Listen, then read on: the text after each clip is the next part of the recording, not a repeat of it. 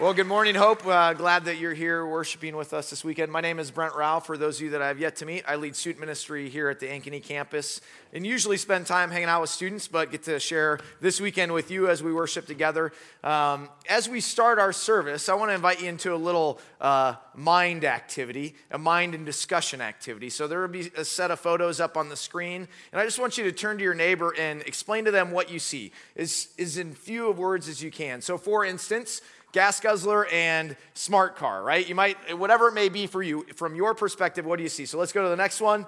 What do you see? Tell your neighbor. A beast of a dog or a little purse dog. Some of you like those. And next, some of you like to be big and swole. Others, I'm fine just being lean and fit and mean. What do you see?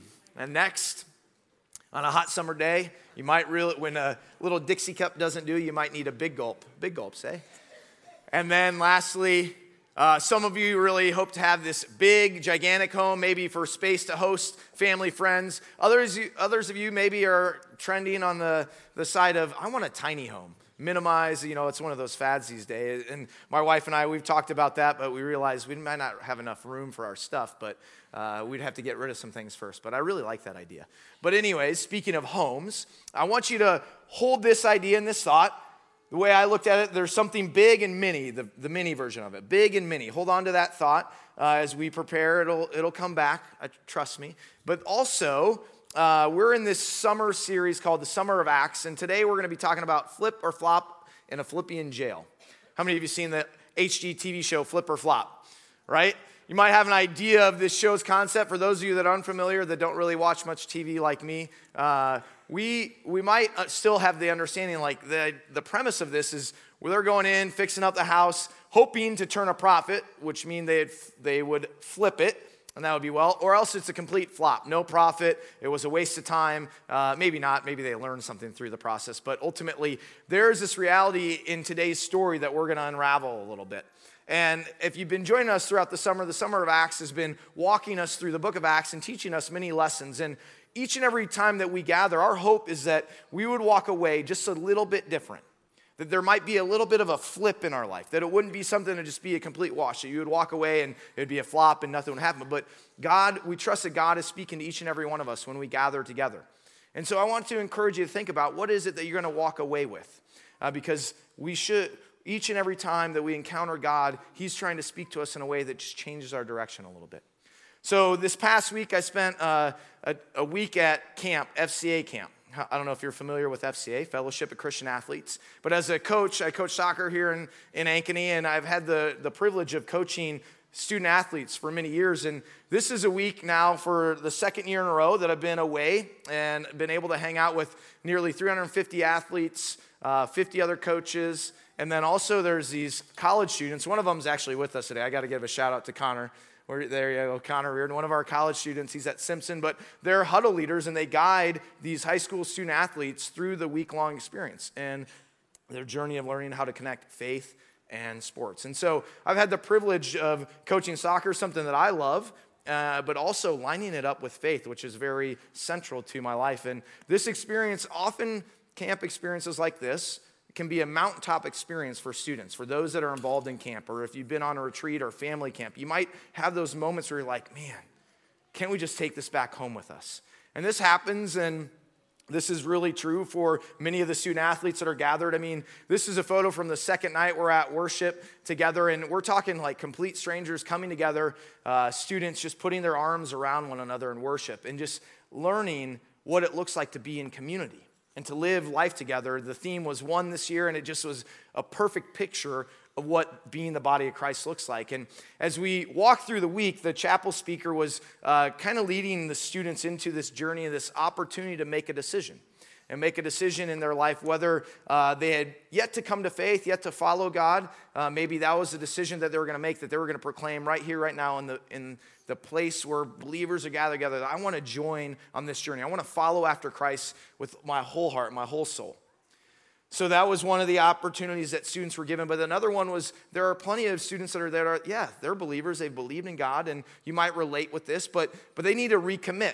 They need to recommit. And for uh, some of them, this might have been like, they, they made this commitment last same commitment last year when they were at camp and they needed to do it again just be reminded of it and this happens in our life that we have to recommit time and time again and we have this ongoing decision that we're making and then there are others that might be like you that just aren't ready yet and the reality is they're in this place where they maybe were invited by a friend hey we're to go hang out and play play soccer all week and it's to be awesome and then they come and they find out that there's also this faith God component tied into it, which is okay. And a lot of the students just like that is such a privilege and a blessing to them that they love this experience. But at the end of the day, majority of the students walk away a little bit different.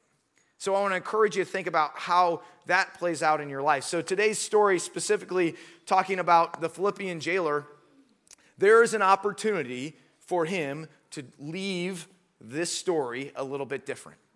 And it starts with Paul, actually. Paul, uh, if you were with us a few weeks back, Pastor Scott was talking about Paul's conversion. There's this idea of in, in our faith journey that there's a conversion, a moment in time maybe where we transition in our belief, in, our, in the way in which we live, and it changes ultimately our future. And I love what happens in Paul's story because ultimately his conversion leads us up into today's story. If, if he had not maybe decided to follow Jesus then and there when the scales fell off his eyes, he may not have been in this position to actually change the life of the jailer. But it's a, it's a great story to tell, and, and here we find ourselves in the story today in Acts where Paul and Silas are in prison. They're in prison because of their uh, leadership and leading out of faith, and they were put into to jail.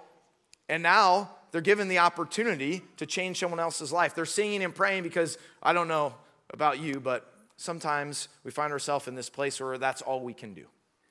And so they're praying and singing, and God miraculously comes through with the earthquake. The doors fling open, and the jailer is put in this position. He's like, I know that if, the, if all the prisoners are gone, I'm going to become like them. I'm going to become a prisoner, and my life is just as good to be done with. And so he pulls out his sword and he's about ready to take his own life.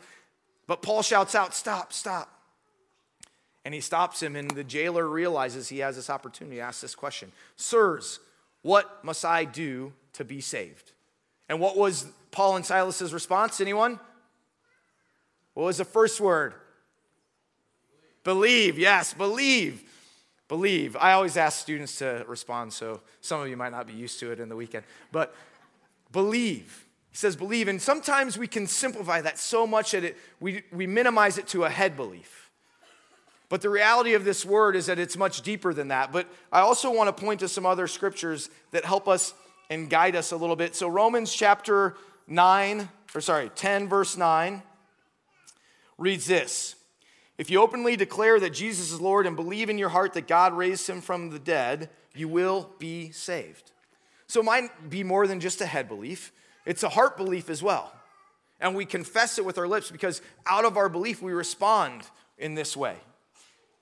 And it's a good picture that maybe helps paint the picture for you.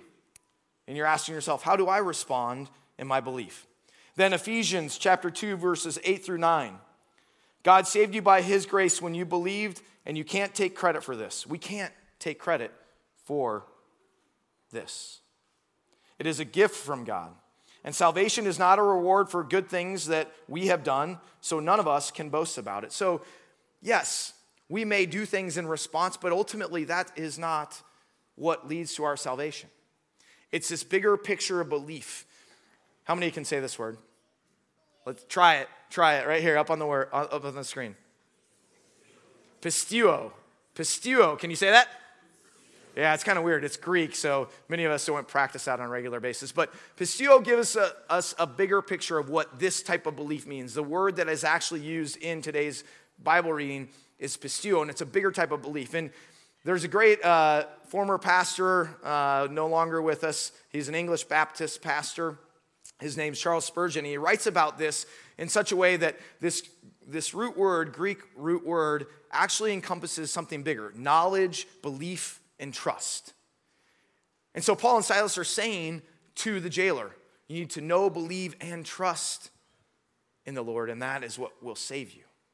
And so this, this author and pastor, Charles Spurgeon, writes about it. You know, there's this process. It's an ongoing process. It's not just a once, one-time decision that the jailer made in that moment that he's going to believe and then, then everything's good. No, it's bigger than that.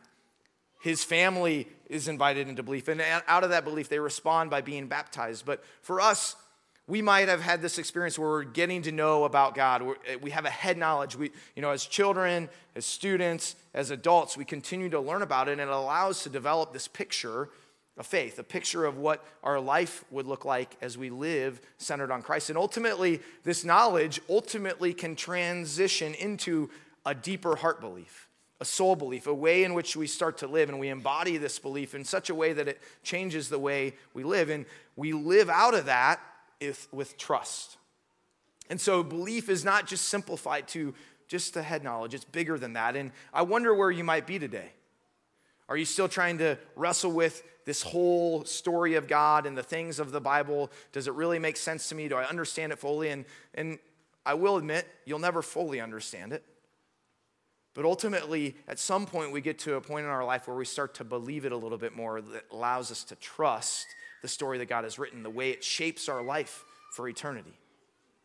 And so, this isn't the only story of conversion. And conversion is a word that we might use. It really means a change in our life, a big change. And there are other stories in Scripture that I want to point to just to kind of give you a highlight that it doesn't always have to look the same. It may not be this huge one moment uh, like it was for the jailer, but there might be other stories, such as Abram's story in Genesis 12. He was invited by God to leave his native land and go to where God was leading him.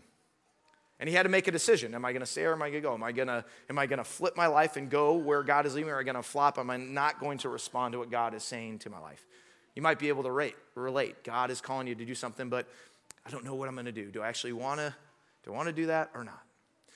And he chose to go, and, and many generations following have been impacted by his decision. Ruth, she lost her husband and her mother in law is now telling her to go home, go back to where she's from. But the reality is, where she's from wouldn't allow her to continue to grow in the Lord. She knew she had to follow her mother in law, even though her mother in law said time and time again, Go home, go home. She's like, No, I can't because I know where you're going. The Lord is also with you. And so I have to go with you. And it changed her life and generations beyond. And then King David, if you know the story of King David, I mean, one of the greatest kings and one of the greatest characters of all time from the standpoint of his leadership. In Psalm 51, he had a moment where he had to confess his sins, where he came to the reality, like, yeah, I'm broken, I've messed up. How many of you have been there, right? We've messed up. But he comes before the Lord and says, I need your forgiveness. And it's a moment in time where he realized, like, I can no longer rest on the fact that I have been sinning all this time. I need to make a change. I need to start to learn how to confess my sins. And so he does this in a way that allows him to be more free of those sins. And then, thief on the cross sitting next to Jesus in the last moments asks how he could be with him in paradise forever. And, and Jesus simply says, All you, all you got to do is believe and come with me, and you'll be with me forever. And he makes this moment decision. He could have stayed as a thief on the cross, but he ch- changed his life in a moment's time. And so conversion can be looked at in a couple different ways. And going back to our photos earlier, it might be this big conversion moment or this little tiny mini conversion. And the reason I want to share this with you and want you to think about is because ultimately there are moments and stories that I've heard that people are making this big decision, this one time decision I am going to follow Christ with my entire life. But that's not the only moment of conversion. There's also these daily, ongoing conversions that are happening in our life that change the course of our life, that change the direction in which we're going, that allow us to walk away from wherever we are a little bit different. And what I, what I think about this idea uh, that, that is told in the story is like, for Paul and Silas, Paul already had the big conversion moment, right? But then there is this time he's in prison and he's, he probably has no hope. One of maybe his many conversion moments along the way, his ongoing conversion, was he trusted that his prayer and his singing to the Lord was all he could do in that moment. And that might have some impact. And ultimately, it led to a miraculous impact. It changed the life of the jailer. And this is really what starts to happen in our life is we start to follow after Christ. We make that decision. Then along the way, we're going to have a chance to impact the lives of others. And so I want to share this uh, also with another uh, story. A story that I don't know if you've seen the movie The Lorax, but there's this young boy, Ted, who's given an opportunity to respond to his belief, to respond and ultimately, perhaps, change the life of others. Take a look. So I don't know about you, but I've been given seeds over time, these little things that God's just like, hey, you should do this, Brent. Hey, you should do this. And sometimes I just ignore them and I push them aside and I forget the fact that they might actually have impact. The seed that Ted's given, we'll find out in a moment what actually happens with that seed. But the reality is, we're all given seeds to plant. And the question is, what, what seed will it be? and what will the result be? And many of you have been planting seeds for many, uh, many years. And God is nurturing and grow them, growing them in many ways, and they're impacting many lives. And so, the thing that I want us to think about is our belief leads to a response. And so I thought, what better way uh, than to actually give you an opportunity to respond today? I have a student who is responding in her belief that I want to allow her to introduce herself, and she's going to invite you into responding today. So let's welcome. Thank you. Hi, everyone. My name is Sophie Bergen. I'm 15 years old, and I'm going to be a sophomore at Ankeny Centennial High School next year. So one day, me and one of my best friends, Ellie Wilson, and I were at Porchlight Coffee House, and we were talking about how it was frustrating that the only way people communicate anymore is through technology, and that our way of life is as technology driven as it is. Ellie and I are both lovers of physical communication and letter writing, and so we began talking about how cool it would be to find some sort of a pen pal in a different part of the world, and so we could get to know them and get to know their different way of life. And as our conversation continued, we began talking about how important we think it is to learn about other people. And so we wanted to write a letter to a refugee or an underprivileged child in Africa. So we searched the internet to try and find some sort of an organization where we could write our letters and send them in and they'd be delivered, and then we were going to be done with it. But we couldn't find any, and so we decided to start something ourselves. And so we contacted African Children's Mission, which is a Christian missionary, where they travel to Uganda and Kenya to meet with underprivileged, child, underprivileged children. And we asked them if we could get people from around our community to write letters, if they would hand deliver them to kids in Africa. And for me personally, whenever I've looked at world issues, I've felt helpless because I'm 15 years old and I live in Ankeny, Iowa. So, what could I do to help someone else around the world? And so I feel like God laid this on my heart and He opened these doors for me and gave me this opportunity to share what I believe with kids around the world and to get people in my community involved as well. So uh, let's give God praise for Sophie and what. For what she's doing to respond. I mean, it's an example of many others. But uh, so, in a moment, we're going to give you a chance to write a note of encouragement. You were handed a, a card on the way in. Uh, if you need a pen or you need a card, our ushers will be around. Um, but I wanted to ask Sophie, what do you hope happens from these notes of encouragement? Um, my goal through these letters is that one child's life will be changed or touched because that's all it takes is just for one kid to um, believe that there's something more beyond what they have in their everyday life, to try to pursue higher education, or for them to know that there is a God that loves them. Yeah. And so it's amazing. I mean, I think when she shared this with us, it was just like, what better way than to give our community an opportunity to respond. Because sometimes we, you know, we, we gather together and we don't necessarily have the chance to respond. So we're going to practice responding. And you're going to get have a moment. Uh, Caleb and the worship band are going to be sharing a worship song. There's going to be a video that kind of helps encourage you to think about what could I write to a, ch- a child. Uh, and simple as this child of God with your notes of encouragement of faith and education, of hope in their life. Because these children that will receive it, we trust seeds will be planted and that their lives would be changed. And so we may not, this may not be your cup of tea, writing a letter, but uh, maybe you'll need more time than the five minutes we'll give you. But on your way out, if you, if you do, in fact, write a note of encouragement, you can drop them. There's wood crates and turn them in, and we'll, we'll be uh, sending those in August. But another way you might respond is just simply by praying for the children, praying for the children that would receive these. The other opportunity you would have is just to sit and pray and ask God, what seed can I plant, Lord, that can change the lives of others? And, and then, then maybe you just need to sit and praise and worship God and, and wrestle with God, uh, like whatever is going on in your life. So we want to give you a chance to respond in some way, shape, or form. And however God is leading you, feel free to sit and just soak in this time. And Uh, if you're like, I want to, you, you kind of get the nudge later, I want to write a letter later or a note of encouragement, we'll be collecting them through next weekend so you can bring them back here to the office. But we really just want to encourage you to use this time to respond in whatever way God is leading you.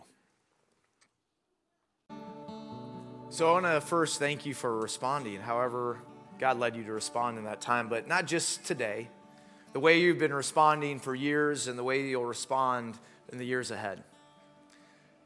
It's, it's interesting as we think about our belief in our life. Ultimately, we, we find this is true that true belief is demonstrated by our response, by what we do, by how we live our life. And this story and this message that we hear time and time again of how God is changing people's lives, there may be these big moments but there's also these little things that he's working on, these mini moments of conversion where God is changing our steps and direction. And, and ultimately, I don't know if you're like me, but sometimes I have trouble responding. And Jesus gives us some effective teaching around this in Matthew chapter 7. He says, Anyone who listens to my teaching and follows it is wise, like a person who builds a house on a solid rock. Though the rain comes in torrents and the floodwaters rise and the winds beat against that house, it won't collapse because it is built on bedrock. But anyone who hears my teaching and doesn't obey it is foolish, like a person who builds a house on sand. When the rains and floods come and the winds beat against the house, it will collapse with a mighty crash. Sometimes that happens when I hear these things, and I don't know if you're like me, but I'm like, oh yeah, I should do that. God's kind of like nudging me, and I, then I forget. But what was great about Sophie reaching out to Pastor Scott and I to share this opportunity uh, also, is true this week. I got this nudge with the other coach, soccer coaches. Are like, we need to send them home with something. So we actually wrote letters, just like you did, to all of our all of the soccer players that we spent the week with, just encouraging them, not only in their faith but also in the the sport that they play, and in their life. And I, I just know that God does these things, and He changes the way. Like, oh yeah, I can do that for more people, and hopefully, like God will continually remind me of that, those opportunities. But it's the same same is true for you. No matter where you're at, maybe you have to make that decision. I want to follow Christ wholeheartedly, and that your response will be out of true belief. Maybe it's you've been there, but just like I, that's, I got another step to take. There's something else that God's been laying on my heart, and ultimately it may take time. You might have to learn more. You may have to believe it a little bit more and trust so that you can step forward.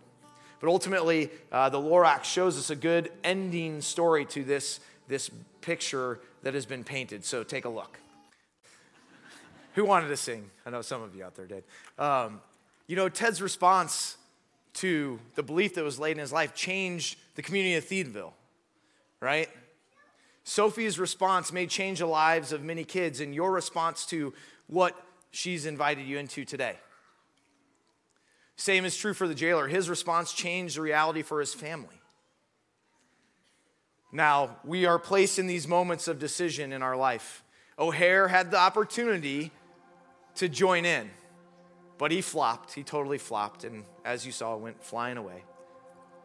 But the reality is, we're faced with these decisions time and time again. And if you are in a place where it's that big conversion decision that you need to make, that's why we're here. That's why we gather together. And we invite you to come talk to any of us and staff, and we'd be glad to have the conversation. Anyone that's sitting nearby. Start the conversation with your family and friends that you're sitting with.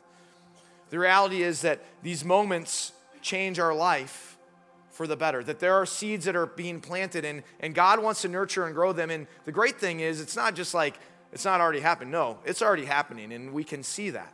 And we hear that time and time again. So, again, thank you for planting those seeds, allowing God to move through you, and thank you for responding to the belief you have.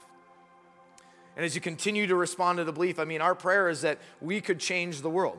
There would be change. I don't know if you listened to the lyrics of the song that uh, the band was singing during our response time, but there is change, and we can see that change in the years and the, the time ahead into eternity. And so we want to trust and trust that to God. We want to trust that to God and to you to respond to the belief that you've been given. We've been spending this year talking about being to know and to be known. 1 Corinthians 13, I think, really encapsulates what this is all about. The verse for the year is now we see things imperfectly like puzzling reflections in a mirror, but then we will see everything with perfect clarity. All that I know now is partial and incomplete, But then I will know everything completely, just as God knows me completely. But following it, we, we may not talk about this a lot, but you've heard, many of you have heard this before. Three things will last forever. What are they? Faith, hope, and love. And the greatest of these is love. As we learn to live a life of faith and we follow Christ, the greatest thing we have to give is love, whether it's through a little note of encouragement, whether it's through the ways in which we interact with the people that we work with in our neighborhoods, with our family members. Ultimately, the seed, the greatest seed that we can plant is love. And Christ gave that love to us so that we can give it to others. And so I want to encourage you as we worship together, let's give that love back to an amazing God who's given us the love to share. Let us pray. Lord God, thank you so much for encouraging us along our journey. No matter where we're at, Lord, we would pray that you would meet us exactly where we're at. Help us to respond to our belief or disbelief, ultimately allowing us to grow each and every day for the glory of your Son who lived and died for us. And we gather now and praise you because you're a great God who loves us. In your Son's name we pray. Amen.